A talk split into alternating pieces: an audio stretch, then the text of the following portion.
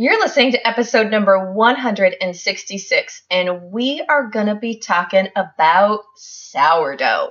Most of us have had sourdough at one time or another in our lives. Some of us are huge fans. We love that tangy sourdough flavor. Others of us have had it and decided we don't really like the sourness of it. And then there have been times when we have ventured down the road to making our own sourdough starter and baking with it, and we may have had some failures. Maybe that sourdough starter did not grow as it was supposed to, or perhaps we were successful with getting our starter off the ground and going, but when it came to baking our bread, we had loaves that were dense as a rock. My hand is raised. And even though we might like the sour flavor, our bread and our starter were so sour that even we didn't truly appreciate it. Or on the flip side, in my house, my husband and I, we both really like the sour, that, that tang, the flavor depth that you get with sourdough. My kids are not such big fans. If it has a hint of sour in it, they are turning up their noses and running the other way or behind their mama's back, as happened with my son in the past, hucking that sandwich with sourdough bread in the garbage at school. And it's very helpful when one knows the lunch lady at school so that she can tell you. so you can see I have had a I hate to say a love hate relationship with sourdough, but I've definitely had a love frustration recipe with sourdough. So if you have found yourself in any of the previous scenarios and you're nodding your head like, yep, or you're like, I really want to get into sourdough, but I don't want to have any of those mistakes or things that happened that you just talked about, Melissa, then this, my friend, is your episode. My name, let me introduce myself before we go any further, is Melissa K. Norris, and this is the Pioneering Today podcast, where we talk about homegrown and homemade and doing things the old fashioned way to create natural and self sufficient homes with or without a full on homestead.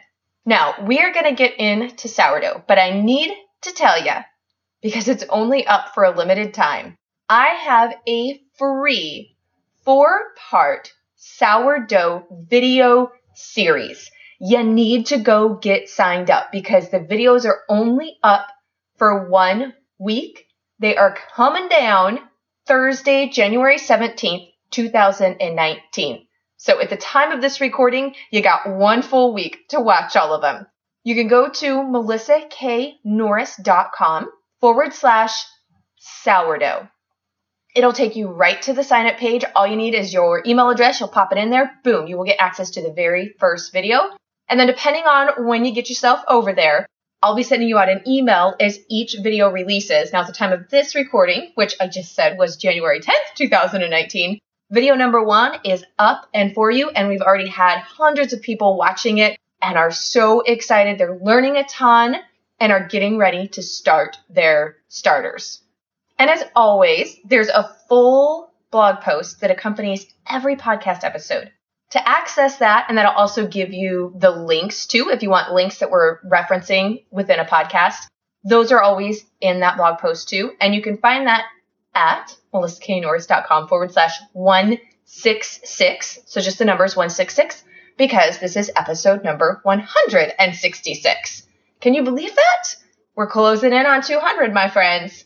Okay, let me tell you a little bit about my story and journey with sourdough way back when when my husband and I were first married, I wanted to try my hand at sourdough because as I said, I love the flavor of sourdough. Whenever we would get sourdough rolls or sourdough buns or sourdough bread, anytime we went to a restaurant or it was an option, that's what I was picking. And I'm like, I'm going to make this at home. It's so good. I got a recipe for a sourdough starter and it had you do flour and water and some sugar and some yeast and you mixed it all up in a bowl. Then you just covered it up and you set it aside. I don't even remember now because I'm saying this was over 15 years ago. But you set it aside for a certain amount of days and you were just supposed to stir it. Well, as you can imagine, it grew lovely shades of different mold pink, black, I mean, the gamut. She was a rainbow of mold. And ended up stinking to high heaven. So my first attempt at a sourdough starter totally failed. I tell you this so that you do not feel bad if you have not had success with a sourdough starter in the past. Now, as I share in video one of the four part series, which I know you are signing up to go and watch, there was a reason that that first starter failed. It has to do with what actually a fermented or a sourdough culture is, which is a colony of both natural and wild yeast and lactobacilli bacteria. So natural yeast and natural bacteria, or wild, if you've heard the term wild yeast or wild fermentation, that's what we're making in a cultured sourdough. It's only flour and water. If you add in regular granule yeast and or sugar or honey, whatever it is, anything besides the flour and water, you are setting up that culture to be in an off balance. And I go into it in greater depth, but I want to just recap for you here. If you haven't listened to that or watched that, I should say, that first video, I go into it in greater depth, but that's the basic reason. So I have had people say, well, I tried a sourdough starter. Some of them have you doing like pineapple juice and all these different things. And most people who do those routes, now not all, sometimes you'll have success, but the majority of them, like myself and everybody who is commenting and sending me messages on Instagram, they were in the same boat. So if that's happened to you, you're not alone and you can totally do it. So once we understand that our sourdough starter is a living thing, which sometimes my kids think is cool and sometimes they're a little weirded out about it when I first tried to explain it to them.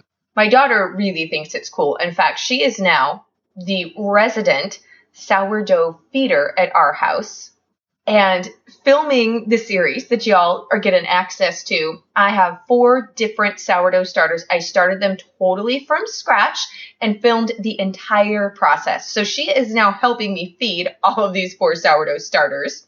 We've got regular all purpose flour, ancient grain einkorn, fresh ground hard white wheat, and we're doing a gluten free brown rice sourdough starter because the fermentation process can work with almost any grain. And that's one of the beautiful things about sourdough. The fermentation process is not just the flavor that we get or the fact that we don't have to buy yeast from the store anymore. Amen. Anytime that I can be more self sufficient and have one less ingredient that I need to rely on, I'm all about it.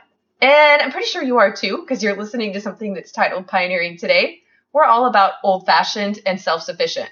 But with your fermentation or your cultured foods, there are so many benefits to them. Not only is it a natural preservative, so it's a natural way, and this is true not just of sourdough, though it is of sourdough as well, but this is true for any fermented food. But it is nature's way of naturally preserving that food. I think we just finished last week the last jar of our naturally fermented cucumber pickles that were from the garden in August. Now, if you were to take a fresh pickle and put it in the fridge, you're lucky if you're going to get two weeks before that thing starts to get mushy and it starts to mold. But fermentation keeps that same food in the fridge for months upon months upon months. Not only is it great from the preservative aspect, but cultured foods, so this again, sourdough or any cultured, primarily it's usually vegetables. Some people will do fruit, but you've got those living organisms, right? The lactobacilli specifically when we're talking about our sourdough, and they are eating or consuming the food, which is our flour and our water. And as they eat them, they are pre-digesting them for us. So gut health is a really big thing. If you've ever heard about leaky gut or just our overall health, our immune system, it's located in our stomach. Scientists are finding out. And the modern American or modern society or Western society, whatever term you want to put on it or categorize there, most of us have damaged gut health or our gut health is not where it should be. And part of that is one, well, processed food, uh, stress, antibiotics, which they have their place. We won't get into that necessarily in this episode, but in an upcoming episode, just heads up, we're going to be talking more about natural medicine. That's for another podcast. But we've gotten away from eating those fermented foods that have this good live bacteria. Now, with a case of sourdough, the bacteria isn't live when we eat it because we're not eating our sourdough starter raw, or I never have. I don't know many people that have. We'll put it that way. We're using it to bake with, but when we're putting our flour in it and or whatever grain medium we're using, mine's brown rice, but you can do quinoa, buckwheat. I mean, there's a ton of different gluten-free flour options out there for you. Whatever you're putting it in there with the culture though, it's pre-digesting it for you, which is huge because then our bodies are able to get the nutrients out of it that much easier. And there's some other pretty cool things about that too that I go into in that first video. I know I'm totally teasing you. You got to go watch the first video. Well, you got to watch all of them, but you got to start with number one, okay? but then we are taking that sourdough starter and we're mixing it with our other ingredients and then we're cooking it. So the act of cooking it is going to kill that natural bacteria and yeast, which is fine when we are doing our baked goods. We're not worried about that. It's already done the work for us. And it's also why I talk about keeping those lactobacilli in their happy state because temperature does play a role because too hot and you're going to kill them off, too cold and they're going to really slow down. So we talk about different things because temperature, especially when you're getting your sourdough starter started, comes into play. And then when you use it to bake bread or items that we need it to rise, so when we are using it as a natural leavening agent, temperature comes into play there. And that is a lot of times, now not always, there's a few factors, but a lot of times when people have sourdough bread that is like a brick, like a rock, my hand is raised, it has to do with temperature and the activity or the health of their sourdough starter. And there's ways to easily manipulate the temperature that will fix the issues. You just have to know when to apply them. I know I'm sounding very cryptic. so I gave you kind of a quick recap on why sourdough and cultured foods are so good for our health, and in particular with this episode with our bread and baked goods. What I thought would be fun is I'm going to go through some of the questions and the comments that I got when I first posted that this was available and you could go and sign up because I know that if other people had these questions and comments, you probably do too. This one was great. And it was on the sourdough starter and what type of flour to use. Now, we did talk about not adding in pineapple juice or extra sugar or honey or regular store bought granule yeast. But this one says people seem to recommend mixing white flour and whole wheat, but I really want to stick with fresh ground whole wheat. And this is great. So you can use any grain or flour that you want to to start your starter. The feeding schedule, which we go over, how you feed it, and the hydration, which when it comes to sourdough and bread baking, you may hear the term the hydration level or hydration percentage a lot. For our sourdough starter, all that simply means is how much water and how much ratio to flour that you're putting together to start your starter. So how much you're adding into the container to feed the starter and to get it going. And you can use any grain and any flour that you want. If you've got a good feeding schedule down, especially when that starter is in its infancy. So it's going to look a little bit different when you're first starting that starter for the first week for it to become a full healthy colony and culture and starter than it does long term. And that's why I walk you through step by step and explain all of this. But you can use any combination therein that you want to. And I've documented doing all different ones. And you can even switch out the flours once you have your starter started, and you can use different ones that you want based on what you have on hand. So the short answer, I went the long about way there for you, is you can use all white, you can use all wheat, you can use all einkorn, you can use all spelt, you can use all rye. You can use any type of flour that you want, and you can do a combination if you want to. And I talk about in that first video on why perhaps you would choose one or the other. Now, obviously, if you are gluten free, you're going to pick a gluten free grain. Others only do ancient grains, so you may decide to do einkorn and or spelt, and that's an option for you too. Now, some people, all you've got is all purpose flour, and that is totally fine. You can do all all purpose flour, no problem.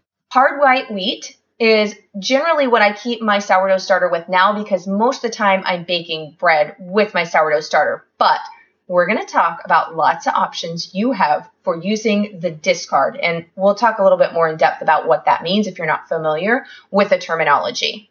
But as you know, in past episodes, and we'll link to that in the show notes for this, this episode, I've talked about the different types of flour. So I use hard white wheat because mainly I'm baking bread with my sourdough starter and I want that higher gluten and higher protein content because that is desirable when we're baking bread. Now you could use a bread flour mix too if you are doing a store bought option on your flour. You can use bread flour. That's totally fine. But I know that that's what I'm making with my sour and sourdough starter predominantly. So that's what I go ahead and feed mine. Now, if I thought, well, I'm really probably only going to be doing like pancakes and waffles or cakes, which, yeah, you can do pastries with sourdough, my friend, and it doesn't have to taste sour. Then you might choose to do spelt, which has lower gluten and lower protein content, or a soft white wheat, or a pastry whole wheat blend. So, but like I said, you really can start it with any flour that you have on hand. And then you can change it later or swap it out to a different flour. So you're not limited to whatever you started it with my main goal is to just get you started and going with it and for you to have success. Now, one thing that people commented a lot about was what to make with the new stuff or with the discard. So, when you're making your sourdough starter in its infancy, it is not strong enough. I repeat, it is not strong enough to bake bread on its own. Your sourdough starter has to be established before you're going to have success using it to bake bread. And discard is when you remove some of the starter from the container that it's in. That's what we talk about when we're talking about discard. And discard is very important in the beginning when you are getting your starter established. It's also something that will come into play later on if you have put your starter to sleep in the fridge and you need to bring it back to life. And let me tell you, the sourdough starter that I have right now is over seven years old. I left it in the fridge this past year. I'm going to say for close to six months. It was in the back of the fridge. We were super busy. I wasn't baking. It was in the summertime. And then fall came in and I was working on my new book. Life was just crazy busy and it happens. And then I'm like, oh, it's fall now. It's cold and I've got some time and I want to bake some bread. And I went to pull out my sourdough starter and I realized I don't even know where it's at in the fridge. It's way in the back. You know how things go to die that slow death in the back of the fridge, at least my fridge, even though I try to keep it cleaned out, I swear. Pulled it out and realized I had not fed it or touched it in literally close to six months. And it had a very, very, very, very dark layer of hooch, which is the liquid alcohol that happens when the culture is running out of food. And then it had like this gray I don't even know how to explain it. It was not mold, but like a gray black sludge layer beneath the hooch. I mean, I was like, I was so mad. I almost cried. I was so mad at myself. I'm like, oh, I've had this thing for almost seven years and I just neglected it. Well, I decided to do a science experiment. I'm like, I'm going to take off everything from the top, get a brand new clean vessel. I use a wide mouth mason jar usually. And I'm going to just put from the bottom where there's no icky stuff around it, from the very bottom of the starter at the bottom of the container, I'm going to take a tablespoon and I'm going to see if I can revive this thing. Like, let's see how bad can you neglect it and then bring it back. And lo and behold, you guys, with just a week of regular feeding, that thing was back strong as ever, if not better. So they are very, very resilient. But if you have neglected your sourdough starter, like I just shared I did, it's a brand new sourdough starter, and or your starter is too sour, you are going to be using the discard method of feeding, which I go into in depth in video lesson number two of our four part series. But what do you do with the discard? Because most people don't want to throw it out. I mean, it seems wasteful, right?